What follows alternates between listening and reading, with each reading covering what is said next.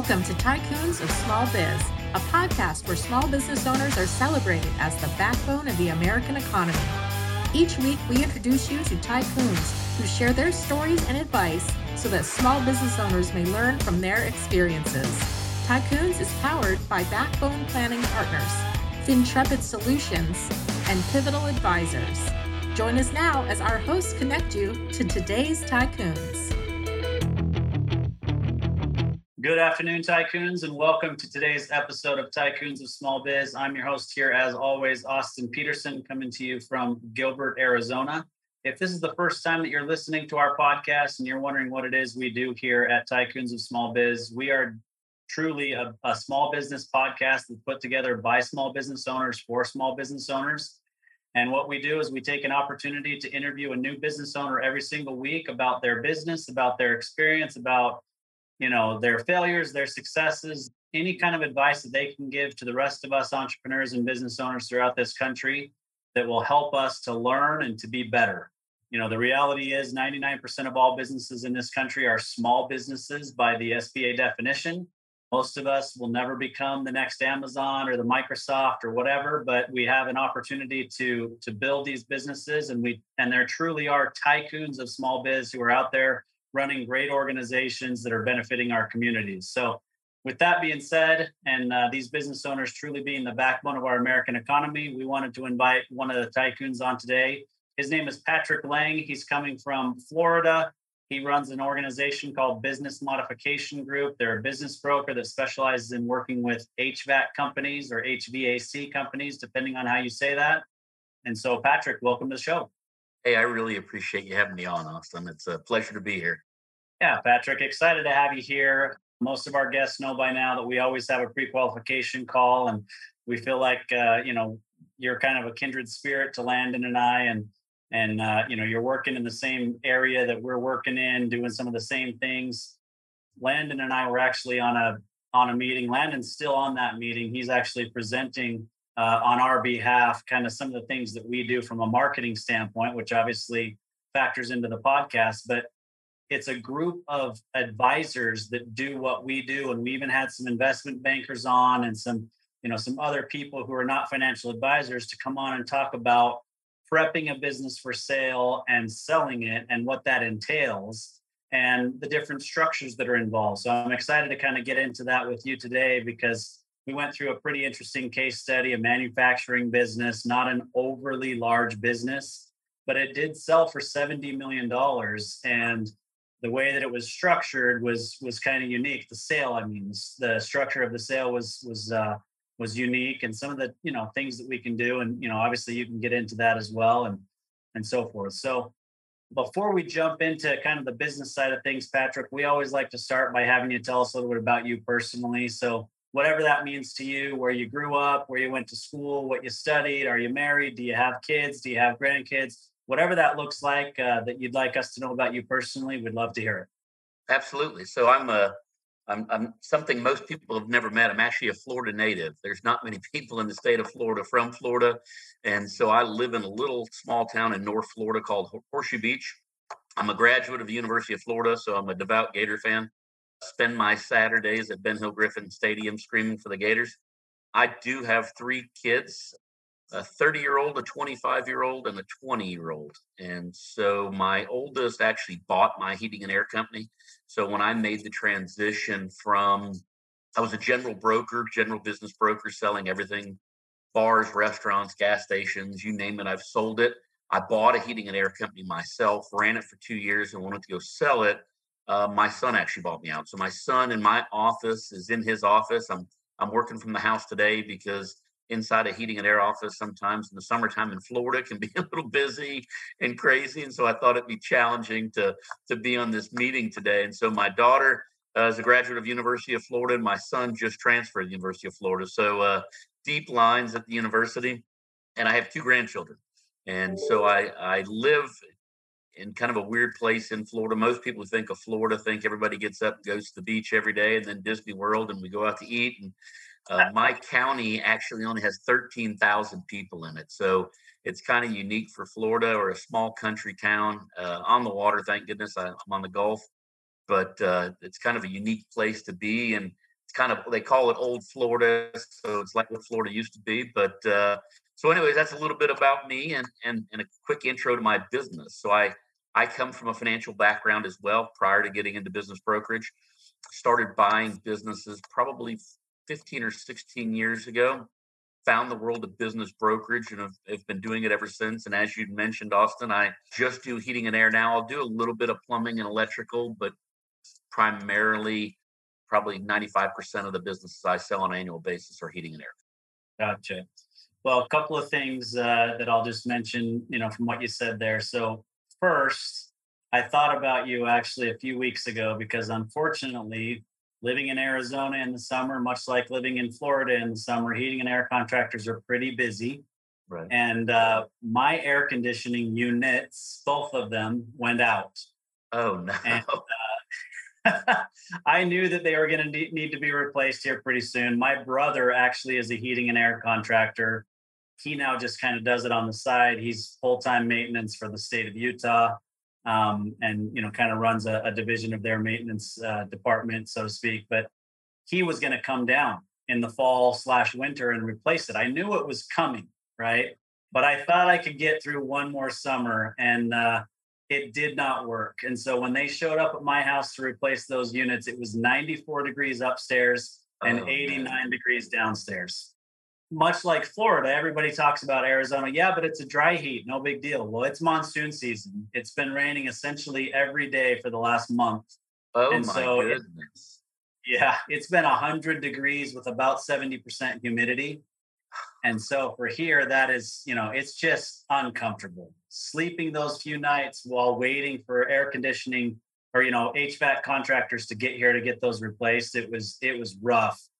Even with some portable AC units to try to get you know, window units to get us through uh, those few days, it was it was pretty uncomfortable. You know, and that's part of what made me make the decision to buy a heating and air company. There's certain things we'll do without, and even in uh, slow down to the economy. You know, you may cut out your yard guy or clean your own pool. Most people aren't going to deal deal without uh, cold air in the summer and warm air in the winter. You know, I mean, it's just a reality of it. And that's uh, that's part of what made me buy the company, and also part of what made me switch my entire practice to, to focusing on that industry. Is a it's something that's typically relatively recession resistant. You know, some people may get a repair as opposed to replacing the unit if they can, limping something along. But at the end of the day, in most states, you can't buy parts without a license. And so it sets up the businesses to do pretty well. And that was part of the decision of me switching. I, I've been there and done that. So I know what you're feeling. yeah, it was a rough couple of days, but my, I tell you what, it feels very comfortable now. And I'm looking forward to the, uh, the utility bill that should be considerably less than it was before with those 20 year old units. Absolutely. Yeah, it better be. Yeah, for sure. And and last thing I'll, I'll mention is unfortunately this weekend I, I I can't commit to rooting for the Florida Gators for you. Oh yeah, we play Utah. Yes, you do, and that's that's where I grew up. And I actually have a nephew who plays on the offensive line for Utah. Oh, how neat! We're going to the game. I'll be there. Uh, I'm not real confident. You know, we we haven't had a, a good couple years. We've got a new coach that I'm I've got a lot of confidence in, but we'll we'll see what happens on Saturday for our first game to play Utah, who's done extremely well the last few years. Yeah. I'm not overly confident, that's for sure. well, I tell you what, you know, I'm sure you guys hear this. I'm, I'm I know you guys say it in your area of the country, but everywhere else in the country, we always say, you know what, it, it, they're still an SEC team they still have SEC recruits. So Utah's a Pac-12 team, which Pac-12 is is a decent conference. I wouldn't say it, over the last decade they've been overly strong. You know, since USC kind of fell back, Oregon's always been kind of there, but yeah, I don't know. I, I on any given Saturday for sure. But what I kept telling my nephew, I just saw him a few weeks ago. His his stepmom turned 60 and we went to her birthday party he was there and I was talking to him and I, you know, I just kind of asked him, I said, Are you guys doing anything to practice for the heat and the humidity? Because it's not hot and humid in Utah right now. It's right. hot, not not like Gainesville, right? Right. And they hadn't done anything to that point. And I said, gosh, I sure hope that your coaching staff has that on the agenda because I think you're going to be shocked at how stifling that heat will be when you show up on Saturday evening to play that game.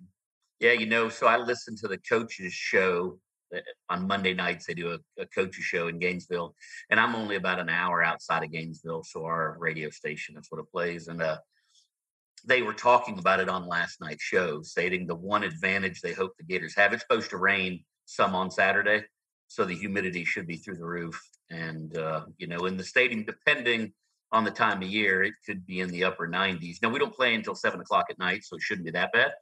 But the humidity will certainly be there. We've had had a lot of rain lately. Uh, you know, typical summer showers in Florida that's what they're hoping for. I can promise you. That was on the. They were definitely talking about it on the show, saying, you know, obviously our guys have been practicing in it every day. We're hoping theirs haven't been. So we'll see what happens. Yeah, I haven't spoken to them for a few weeks, so I don't know what what they've done. But yeah, it, it, it's interesting because so I grew up in Provo, Utah, which is where Brigham Young University is. Right. Utah, yeah, University of Utah is about 45 miles north. Okay. And uh, I grew up a BYU fan. I got my MBA at BYU. I've, you know, I've been a lifelong BYU fan. And then my, I've got a 22 year old son that attends college at Arizona State, but he's a BYU fan as well. Just you know, growing up my son, and we've been you sure. know watching them their whole lives. But on Saturday afternoon at four, I think it is, they play University of South Florida. So they play the Bulls at four o'clock there and uh, my son was talking to me. He's like, "Oh, wouldn't it be great if we went out there? We went to that game, and then we went to the Utah game." And I'm like, "In what universe do you believe that we can actually go to that game, attend it, and then get to Gainesville to watch the next game at seven o'clock? Like, even if the game was over, we'd have to take a helicopter. Right. You know, yeah, a two and a half hour drive not counting any traffic. And certainly that day there'll be traffic both in Tampa and in Gainesville. They we sold out. The Gator game is sold out. Has been sold out for weeks. So there'll be ninety thousand people there. It's a it's a pretty intense environment. It's a lot of fun. I'm excited and nervous all at the same time. yeah. Well, I'm just a college football fan. So if college football's on, I don't care really who's playing. Because even last week, you know, week zero, right? They had a couple games on, and yeah, I was I watching as well. Yeah, so. yeah, I was, watch, I was watching as well. So I'm I'm excited for the season to kick off. We do a lot with it, and so we're only an hour hour and a half outside of Tallahassee. And so my brother went to Florida State, which is a you know a bad bad rivalry. But uh, so college football is certainly in this area a lot. You know, it's a big oh, yeah. thing here in the southeast in general. It is, and so I'm excited for the season to get going. Yep, yeah, as they say in Texas and in SEC country, what faith, family, football. That's it. That's, that's exactly right, and uh, we're ready for it to start on Saturday. Hopefully, with a good outcome. well, I, I, will not wish you good luck, unfortunately, for your sake. I understand and respect that. understand and respect that. It'll be a fun game to watch for sure. So, all right. Well, let's get into the to the business side of things. So, you know, what what's unique about your background? Obviously, you have some similar background to me. Your practice was a little different than than what Landon and I do, but at least you have a background, you know, on the financial services side, financial advice, those sorts of things. And then you got into buying businesses and then buying and selling businesses, and then you bought an HVAC business, later sold that to your son, and now you focus solely on selling HVAC businesses. So my question to you is why? What why was that the path or why you know why did you decide to niche just on HVAC businesses besides what you mentioned earlier about it being kind of recession proof?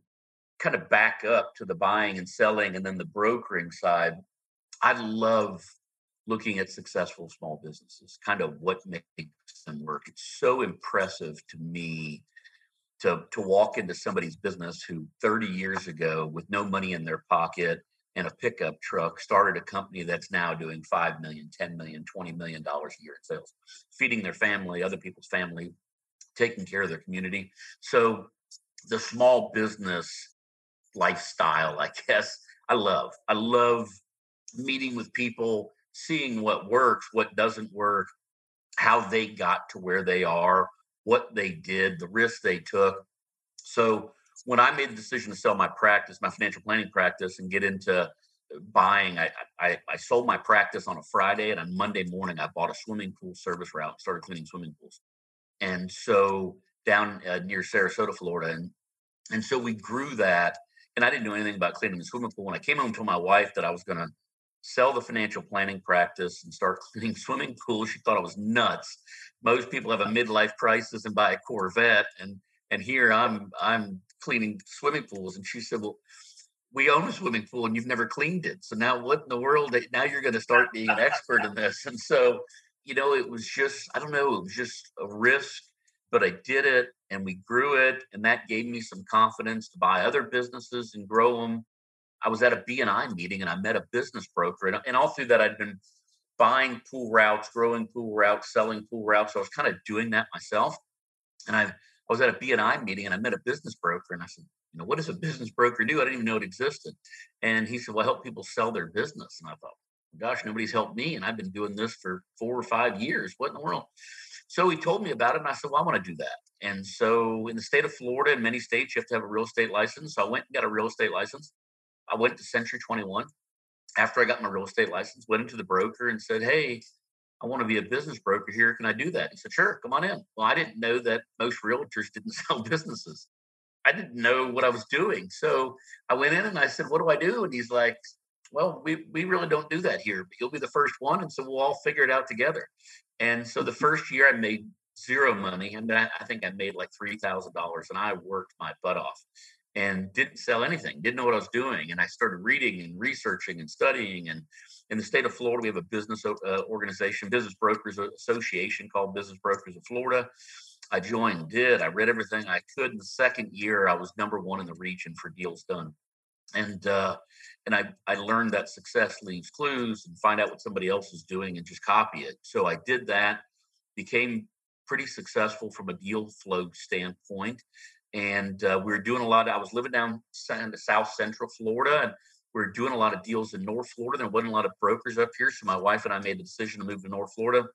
And so when I moved to North Florida, I realized there wasn't as many buyers. You know, you look at Clearwater, Tampa, Sarasota, there's thousands of people moving there a day. So if you listed a decent business, it sold. And there was just people coming from all over the country with money looking to find a way to make an income in the state of Florida and they were buying businesses. So I moved to North Florida never realizing that there was nobody moving to North Florida. Nobody knew where Gainesville was. And so, so I was driving back and forth. I would drive down to Fort Myers, sell a business, drive back and forth. I guy had me list this heating and air company for sale, and I listed it. I thought, wow, I love businesses with barriers to entry. Need a license, something like that to get into it. it helps eliminate competition, in my opinion. So I thought, let me buy this. How difficult could it be? I've already done financial planning and swimming pools and other things. So I bought it and uh, not knowing anything about it. Still to this day, if your air conditioner's broke and you call me to come fix it, when I leave, it's going to be broke. So I'm not the guy to come to your house and fix anything. So I had to focus on what I could. I could handle the marketing part. I could handle the financial part. I could handle pricing. I could handle customer experience. I could handle all these other things, which often in, in trade businesses and other businesses, the owners aren't very good at that typically the guy who we bought the company from was incredible at fixing air conditioners, but didn't know anything about running a business. And that's common. You know, they didn't like their boss, so they just went on their own and started fixing air conditioners. And as a result, they stay busy or or fixing plumbing or carpet or whatever it happened to be.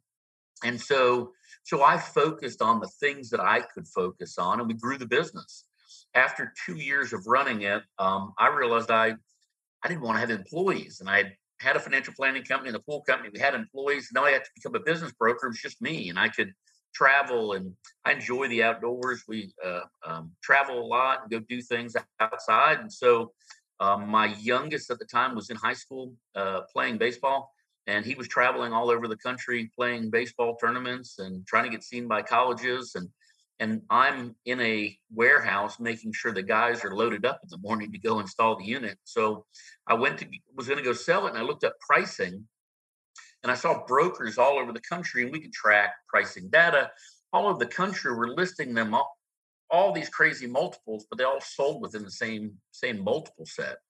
And so I thought, well, nobody really knows what they're doing. And I looked around and there's there's brokers, which I didn't even know. There's brokers who specify in a lot of individual niches, swimming pool companies, or they just sell laundry mats or car washes. And I looked and I couldn't find anybody who just sold heating and air companies. And I thought, well, maybe there's something there. And at the time, I was just doing stuff in Florida. And so so I said, I'm, I'm going to just focus on it. And when I went to go sell my company, my son, who was working for me part time, said, "Don't sell it. I I want to be here." And so I ended up selling it to him. Excuse me. Thank goodness he made all the payments, and so Christmas is still good around the house, which is a risk sometimes in a family business like that. But my son is pretty successful with it. My office is still inside his office, so he gets my advice every day, which I'm sure he doesn't want so I realized there was a niche. And so I started, I was just selling, sold a few in Florida, and then somebody in Georgia called me, and then South Carolina. And next thing you know, I'm traveling all over the place. And actually, COVID was good for my business.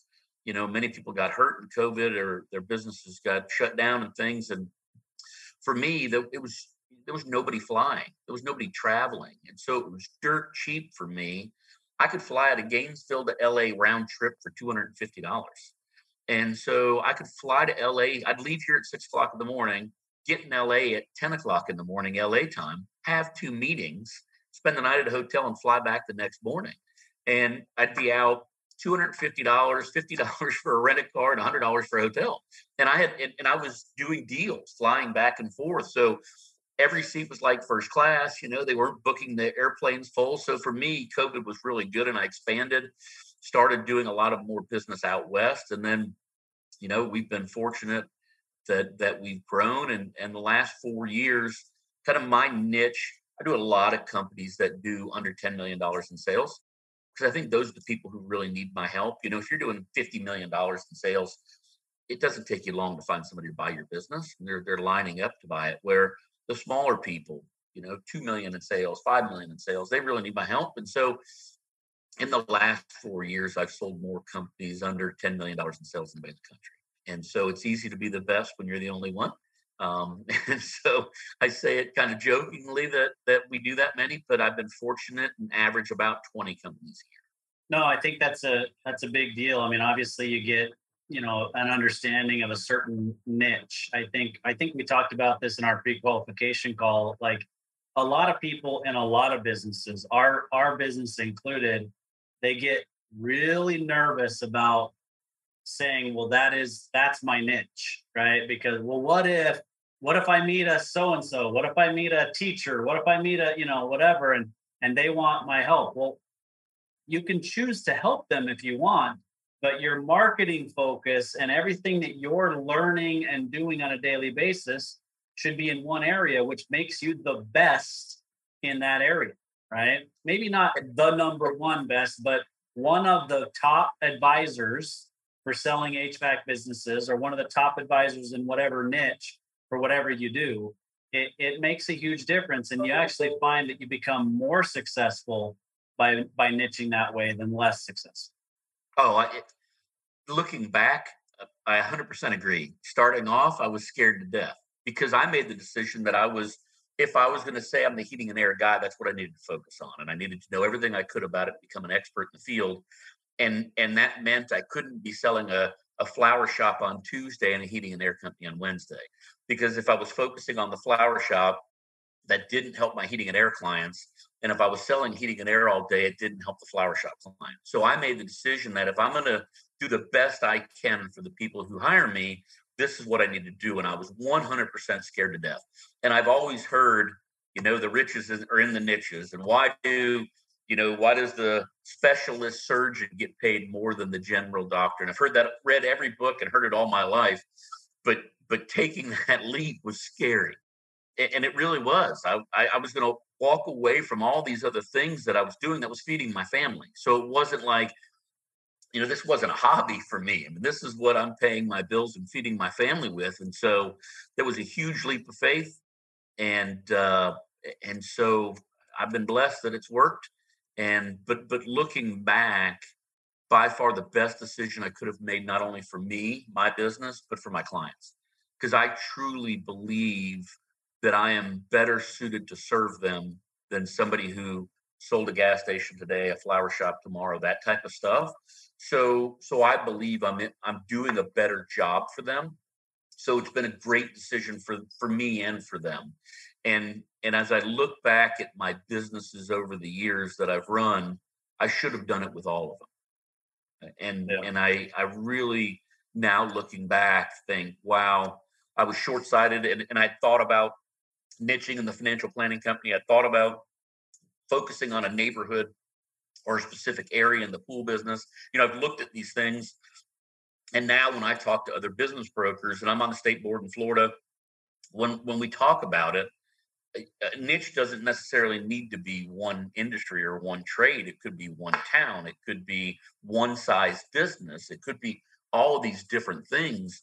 And I just think that you you have the ability to become the subject matter expert if you do it all day long and focus on it and so you're able to do a better job and i think i, I talked to my son about it in his heating and air company and it's scary to think i'm going to walk away from all this other stuff and just focus on this and i agree with you too though just because you're going to say i'm the expert in heating and air doesn't mean you have to say no to everything but to me that was the, the path I chose, and it was a risky one. And so, if I were to do it again, I'd probably still take those listings and just not brag about those listings. I'd focus on my marketing about the heating and air stuff, and and so I think that that probably would have been a wiser way to do it.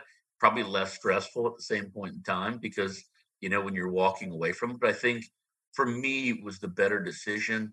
Um, it's allowed all my marketing money to be focused on heating and air magazines, heating and air associations, heating and air organizations.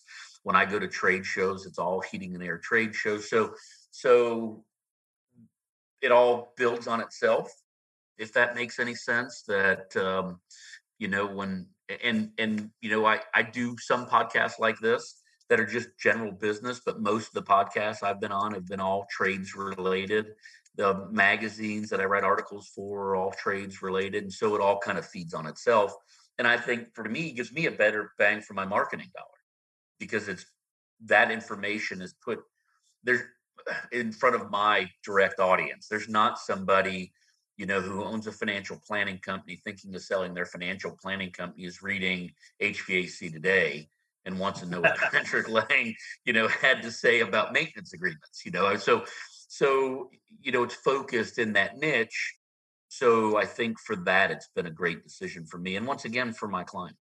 I agree with you 100%. I think that really what happens, and, and it's just, it's mind trash is really what it ends up being is that, you know, we think, well, we've got this massive, humongous potential market and I want to go ahead and close it down to this, right? To this tiny little market, which is still significant, right? But our minds just get our minds mess with us and we think i'm just taking away 97% of my potential prospects well but were, were they really your prospects to begin with they just weren't so all right well let's take a quick break let's uh let's have a quick call to action for our audience here and then we're going to jump back into the kind of the nuts and bolts of what it is that you do and and how you help these guys or, or these businesses get ready to sell Hey there, tycoons. Austin Peterson here, co host of Tycoons of Small Biz. If you think you have what it takes to be considered a tycoon and you're wondering how you could become a featured guest, please follow and then message us at Tycoons of Small Biz on LinkedIn. We'd love to have a conversation with you to see if it is a mutually good fit, and if so, we'll get you scheduled for an interview.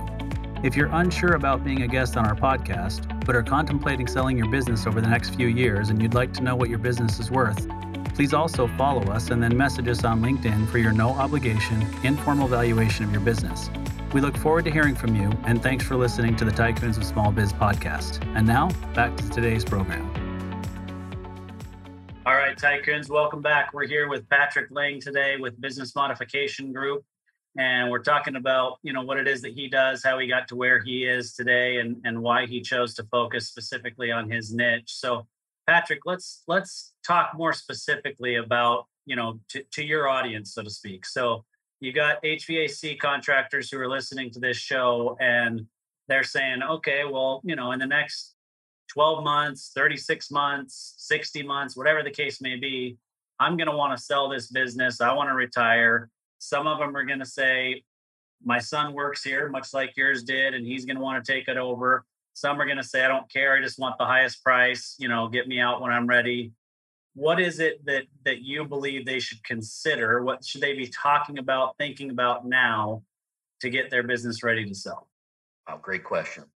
And and it's really it's not one thing, but it's it's a few things. And and one first thing would be finding out what your business is worth obviously on your call to action you just talked about you know getting a valuation on that business and and that's for heating and air and any any business what i'm what i'm saying is is universal across the board for your clients my clients or anybody else out there is knowing what it's worth people hear all these things that they hear their business is worth that or they read it's worth this and their accountant told them it might be worth this I find somebody who sells them because at the end of the day it's worth what somebody's willing to pay you for it and and that's to me ultimate value.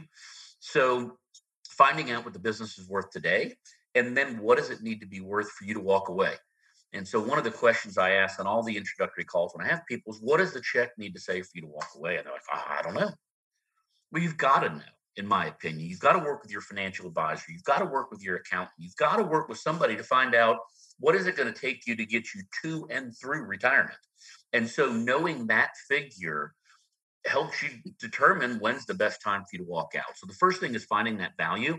Some people are pleasantly shocked. Other people hate me at the end of the phone call when we talk about valuation. And I jokingly say, I get to tell a lot of people their baby's ugly. And I say that jokingly because it, it breaks my heart to do and it's the only way I can deal with it. I meet with people who've been in business for 30 years and haven't done a good job building a business or structuring things the way they are. They come to me expecting me to say $5 million and I say $50,000. And so, eh, eh, and so this is their baby that they spent their whole life for. And I have to say it's ugly. Nobody wants it. Nobody's going to write you a check for that. So the sooner you can start building a business to sell, the better off you're going to be if you look at your business consistently like you're building it to sell, it changes your whole perspective on the business you're building. So, first thing is finding out what it's worth, and then finding out what does it need to be worth for you to walk away. And then the third thing is cleaning up your books. So many people treat their business like it's their personal checking account and it pays for everything. So when we sit down and look at the numbers, it's like, where's Waldo to find out what's going on profit wise? And they always wink, wink. Well, you know, I'm self employed and and so we, we've got a few owners add backs and benefits and you can't get paid to steal twice. You can't cheat the federal government and hide all this money and expect somebody to write you a check for it when they can't prove the profit. So cleaning up the books is the other thing once again, building a business to sell is, is different than building a business to run because many accountants doing their jobs are telling you how to ways to reduce taxes. And so everybody spends all their years minimizing taxes and never once building a business to show a profit. And so then they get to retirement and they say, well, I've really been making $300,000 a year, but on my taxes, it shows I've been losing $300,000 a year. But nobody's going to pay you for that. And so that would be the other thing. And and once again, the sooner you start, the better. Now, if you're not going to sell your business for 20 years, I'm not saying don't reduce your taxes. But if you think you're going to sell your business the next three to five years, buyers are typically going to look back at least three years. So if they look back for three years and see no profit, no profit, no profit, now you're going to sell this year and you have this record profit, they're not going to believe you. Or a bank's not going to lend on it. So then it eliminates half the buyers from the pool to begin with. So First thing is find out what it's worth. Second, what does it need to be for you? Third thing, clean up the books. And, and then depending on what type of time frame you have left would kind of determine the next steps. If you're thinking three to five years out, in the trades, many people are the business.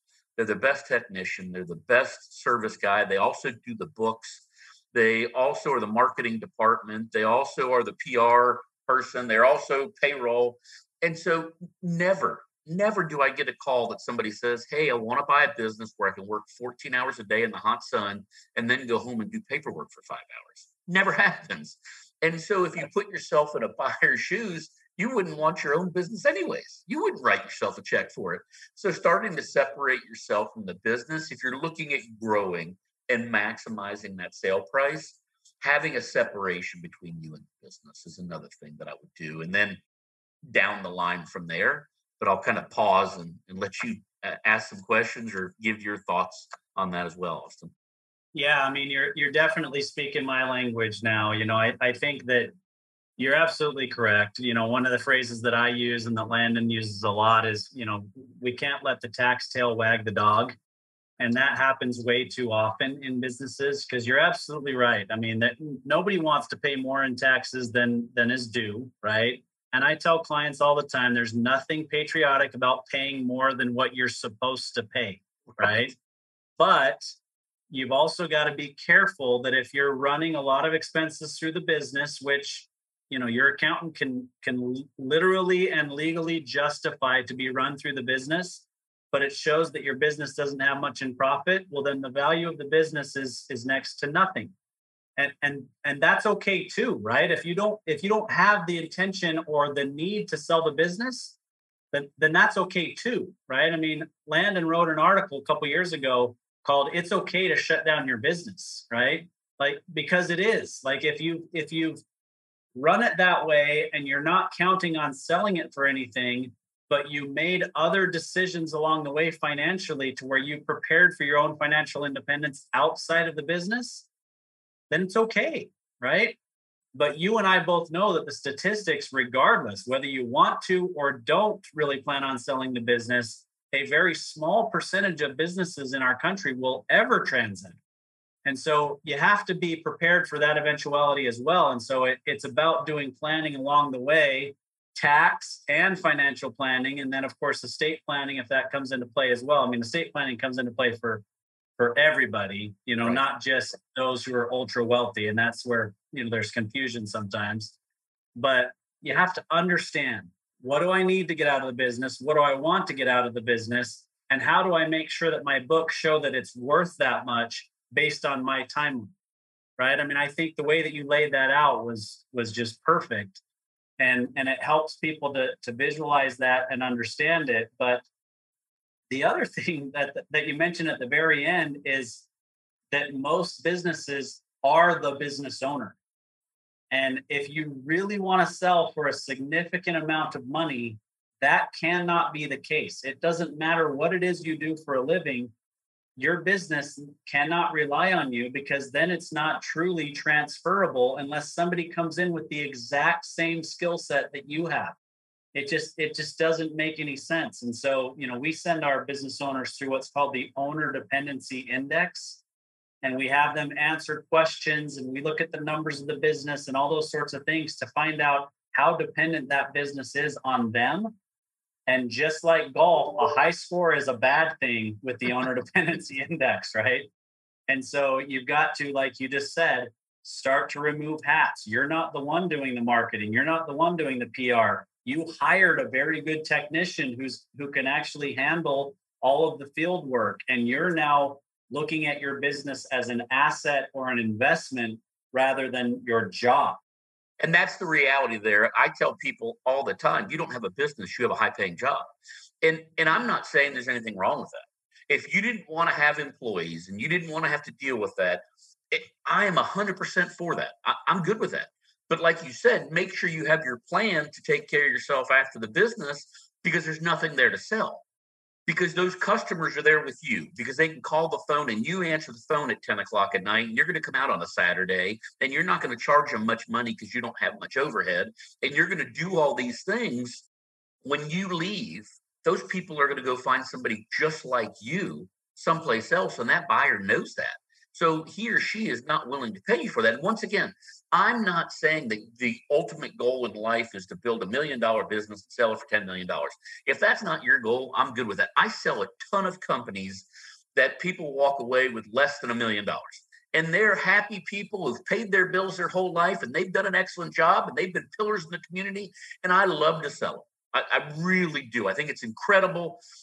So I don't think everybody needs to have a $50 million company but you need to make sure you've got realistic expectations. You can't say, I'm not going to hire people, I'm not going to build a business, I'm not going to do these things.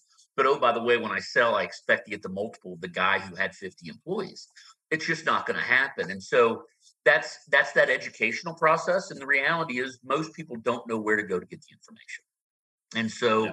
that's why i love to participate on shows like yours we've talked before i put information out on linkedin facebook all over the place because nobody knows where to go and look and so i try to do it for the trades and there's there's lots of other people like me like you that are giving information out for everybody wherever they need to be and wherever they happen to be but it's finding out that information ahead of time because some people call me at 65 and say, I didn't know. I didn't know that nobody would buy this. And I wish I would have known that 10 years ago. And so those are the ones I truly feel sorry for is nobody helped them, but, but they didn't they didn't know who to ask. And so so my thing is get as much information as you can. Every broker like myself you could call me anytime and ask me questions about what about this? How about that? Where can I do this? What do you think it's worth now? And I know most brokers will as, as well. And it's two sided. One, because I really want to help you and I want you to, to be able to get the best you can for your business. But two, I'm hoping you're going to come do business with me. And if you grow a bigger business, my commission check is bigger. So I'm self serving in that. So, and most brokers are the same way. So they're going to help you to take your business to the next level for you and for them. So that's the beauty to me of the industry is a broker and their client are on the same side of the table.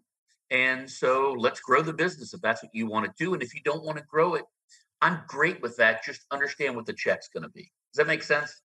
I agree. And, and like you said earlier, some of the hardest conversations that we have to have is when we're talking about that, we call it the value gap, right? So this is how much money you have, this is how much money you need, and the gap in between is how much you need to sell that business for, right? Or have a different plan. Unfortunately, we're in the position all too often of saying, well, your business isn't worth enough to fill that gap. So we're either not ready to transact in the next one to three years like you'd like to do, or we got to put together a different plan uh, uh, you know along the way and and like you said this you know 65 year old comes to you we've got one right now 59 years old wants to sell yesterday thinks it's worth x but it's actually worth you know 50% of x sure. and it's just not enough and he has no other assets no other financial assets outside of the equity in his home so it, it it puts us in a tough spot to say gosh, you know, I, I wish we would have engaged 10 years ago, but here's the reality of where we are today. So let's put together a plan to get you where you need to be, but it may not be on the timeline that you're hoping for because we're not miracle workers. Absolutely. And finding everything you said all goes back to what you started it with that you're talking to them planning down the road. You know, I mean, that's those are the ones that that you can still help and they can help themselves. It's the ones that wait to the last minute or their business. The other thing I see is people start to slow down. You know, they get older and they don't want to work as hard and they're not as aggressive and they start to slow down. And then they'll come in and say, well, my use my business used to do $2 million in sales. And now I look at a tax return that's doing a million dollars in sales. Well, somebody's not going to pay you for what it used to do four years ago. They're going to pay you for what it's doing now. And so planning for that exit is is so important so that the business is not declining and your check is getting smaller and smaller because you didn't know and so getting that information is what to me is so important and and i tell people all the time that'll call me and say hey i want to sell four years from now or five years from now and i'm not i'm not the coach that that helps them along i'm just not that's not what i do and so but i tell them here's what it's worth and if you do these things here it'll be worth more money and here's why so go find somebody that's going to show you how to do that stuff. That's not what I do, but but here's what I do. And so I tell them, hey, send me your P&L every six months. Let's track this. Let's see where we are. Let's stay on top of it. And I'm sure most other brokers would too. Let's let's see where your numbers are. Let's see where your numbers are going. Heck, we could pass that threshold point sooner, and you may be able to sell sooner. Let's not wait. Let's let's put a you know a track in place. And so I just think it's all about the education. It's all about you know learning about your business and knowing what your numbers need to be. And it, even back to the tax thing, I mean, it, it's math. If you're in the highest tax bracket, let's call it 37%, and you reclassify, let's call it some expenses that would have been profit, $100,000. So you're going to save $37,000 in taxes. Well, if you didn't reclassify that and showed that as profit, and you got a five time multiple on your business, that's $500,000. So you're saving 37 and eh, saving taxes. So you can save $37,000 in taxes, but at the sale table, you're giving up 500,000. And so most people don't look at the numbers of their business enough to know what that real impact is. Absolutely. All right, so let's flip to the other side of the table. I'm a buyer that's looking at a business. What should I be considering? What should I be looking at when I'm looking to buy a business? So I'm I'm kind of biased on this um, because I bought a heating and air company and I bought other companies. So many buyers call me and they expect this business that's paying, you know, the net income's a million dollars a year and staff's in place and I want the seller to carry the note and all sorts of craziness that they went to a seminar and they told them they could buy a business for no money down and and all these things we're going to do. And so I think, you know, to me, I, I think it's about people first. I, I'm a big kind of gut check on people. And so I think meeting meeting with sellers and and seeing if you think it's a good fit. Do you trust them? Do you like them? Do you think they're honest people? And, and then the numbers. It doesn't need to be the biggest business in the world. With me doing heating and air, and I'll use that as the example, but you could translate it into every other industry.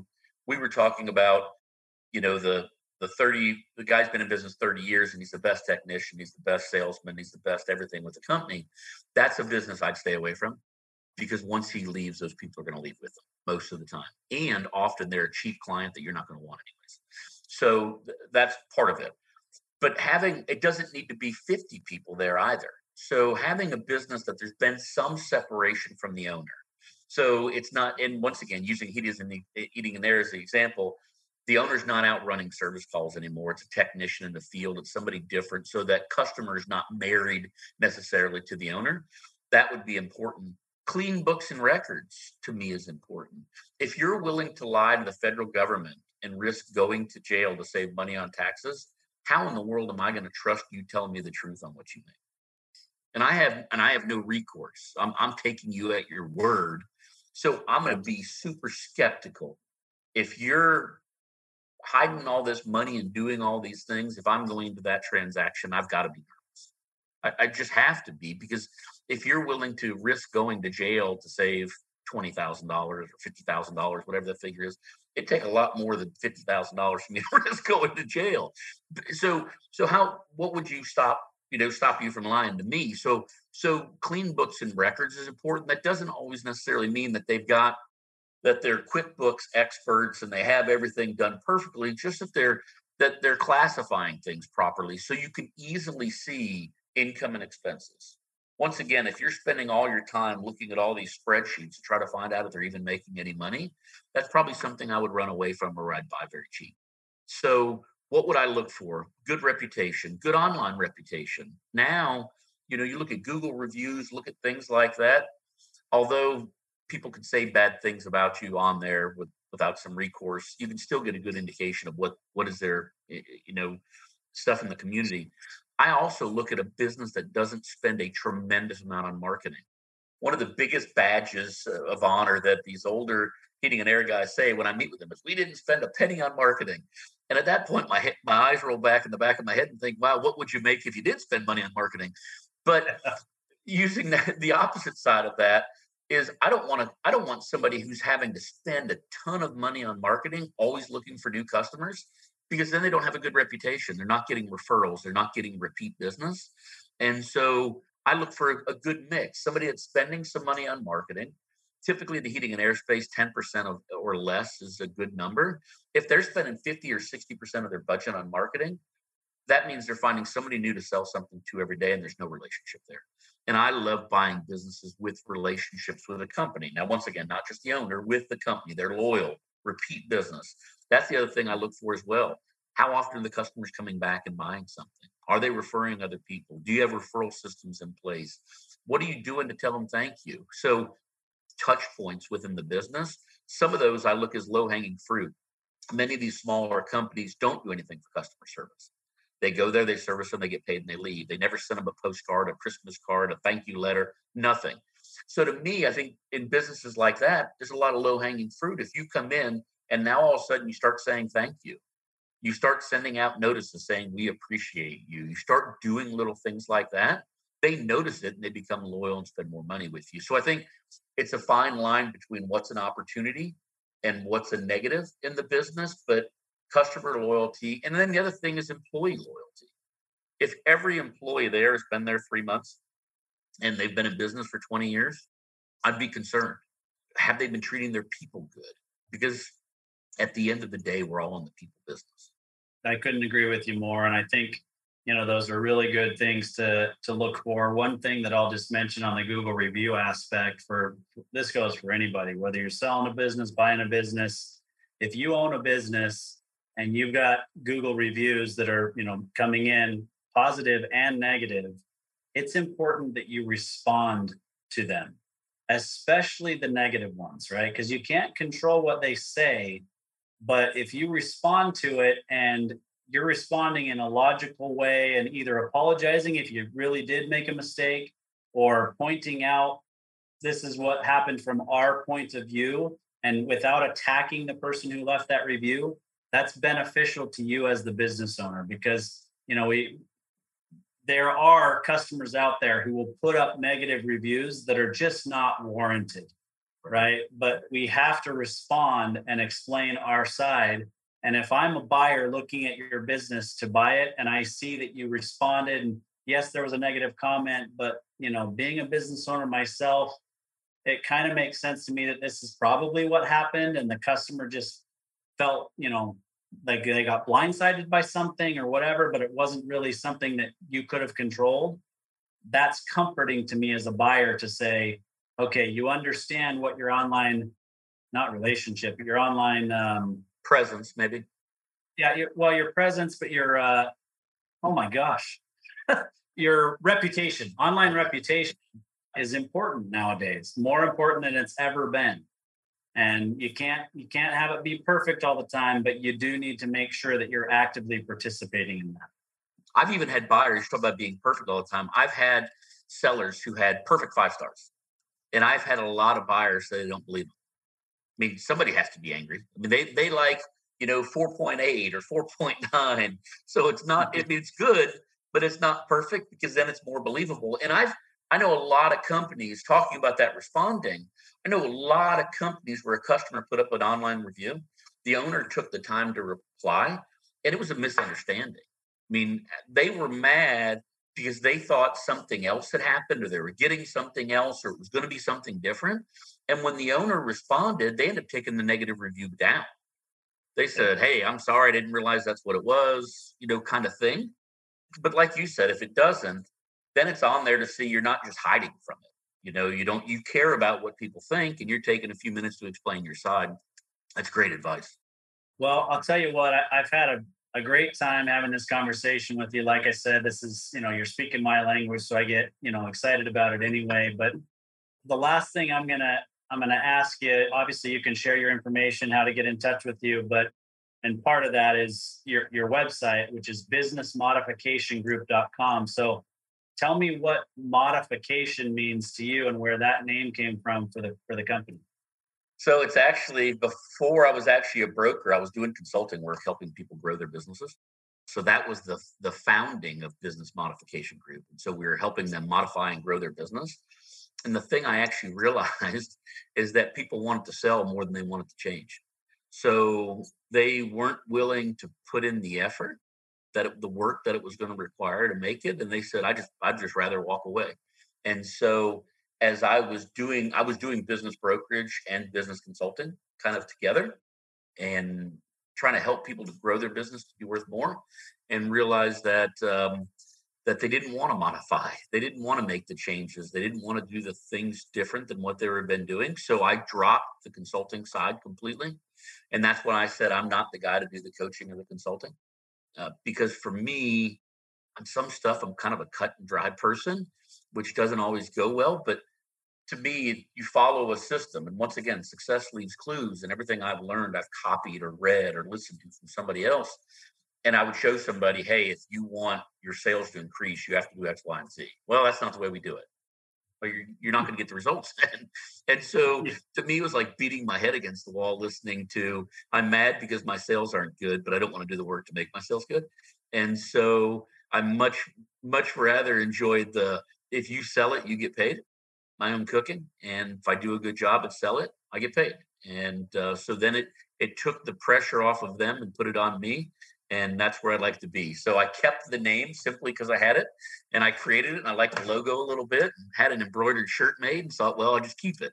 So not a real good, uh, a great marketing story to go with that, but uh, that's where how it, where it came from. The ultimate, at first, it was to modify businesses, and now the modification is people's life. We're moving them from working to retirement. Gotcha. Well, it's a great way to spin it and, and change it and still use it for for the way uh, that you used it. And I can certainly understand, you know, having a shirt that you love and not wanting to get a new one. So, Absolutely.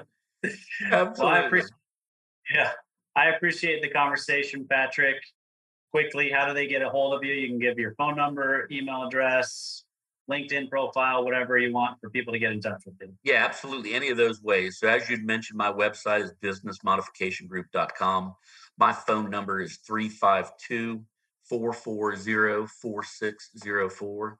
That's 352 440 4604. I'm on LinkedIn, Patrick Lange, L A N G E. I'm on Facebook. You can reach me there. Call me, email me, text me. I'm happy to help out any way I can.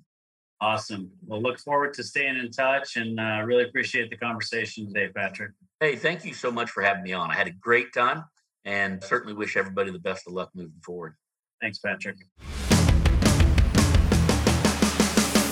You've been listening to Tycoons of Small Biz, a podcast for small business owners by small business owners.